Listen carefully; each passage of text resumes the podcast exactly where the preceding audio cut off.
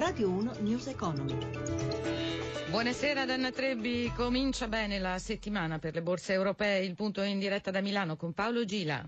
Buon pomeriggio da Milano, mancano pochi minuti al termine delle contrattazioni e Milano si appresta a chiudere con un guadagno vicino al 3,5%, un risultato brillante nel primo giorno della settimana ottenuto dopo le buone prestazioni di Tokyo e delle principali piazze asiatiche stamane, grazie anche al prezzo del petrolio che è tornato a salire, il Brent è a 35 dollari il barile e poi grazie anche all'andamento positivo di Wall Street dove ora il Dow Jones e il Nasdaq mostrano un apprezzamento intorno al punto e mezzo percentuale.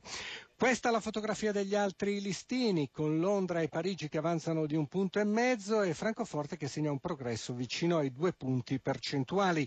A Piazza Affari sono risultati in acquisto i titoli del comparto bancario, ma anche gli energetici. Lo spread si è abbassato a 135 punti base con il rendimento dei BTP all'1,52% e infine i cambi, l'euro contro dollaro è indicato poco sopra quota 1,10.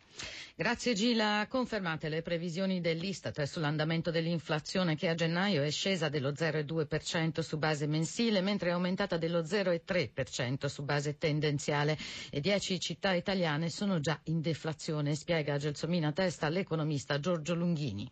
Segno preoccupante. Tra gli economisti c'è un consenso abbastanza generale circa il fatto che un tasso normale di inflazione è nell'ordine dell'1,5-2%. Quando si scende sotto a questo e addirittura si scende a zero, va sotto zero, i timori di inflazione sono generali.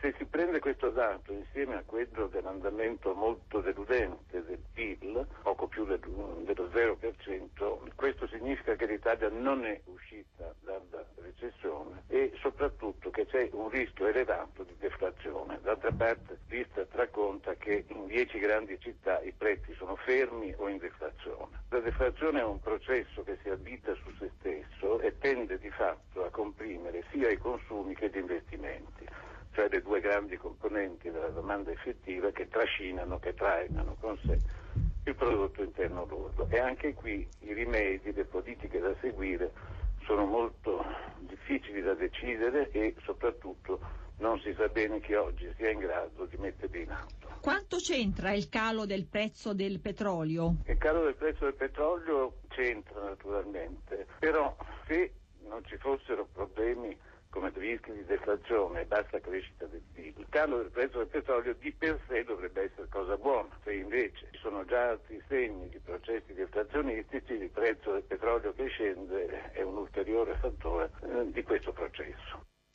L'Istat sta per mandare in pensione il vecchio sistema per produrre statistiche e adesso si punta sull'integrazione di tutte le fonti. Giuseppe Di Marco ha intervistato il presidente dell'istituto, Giorgio Alleva. Ma questo è un cambiamento eh, finalizzato allo sfruttamento non solo delle indagini ma anche di tutte le altre fonti, quelle amministrative e le nuove fonti.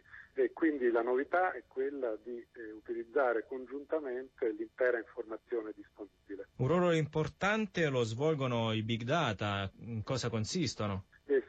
E sono i dati che provengono eh, dai nostri spostamenti rilevati dalla telefonia mobile, sono i dati sui nostri consumi che vengono registrati in occasione dei pagamenti, sono i dati che lasciamo su web quando andiamo a fare delle ricerche su Google. E allora queste sono tutte fonti che non presuppongono il fastidio nei confronti dei cittadini e in più eh, costano di meno. Quali saranno le conseguenze di questo nuovo sistema? Sarà più facile anche analizzare i dati e fare previsioni? L'idea è quella di arricchire l'informazione connettendo i vari fenomeni e queste fonti possono rendere più tempestiva l'informazione e quindi fare la cosiddetta previsione del presente quindi avere elementi anticipatori.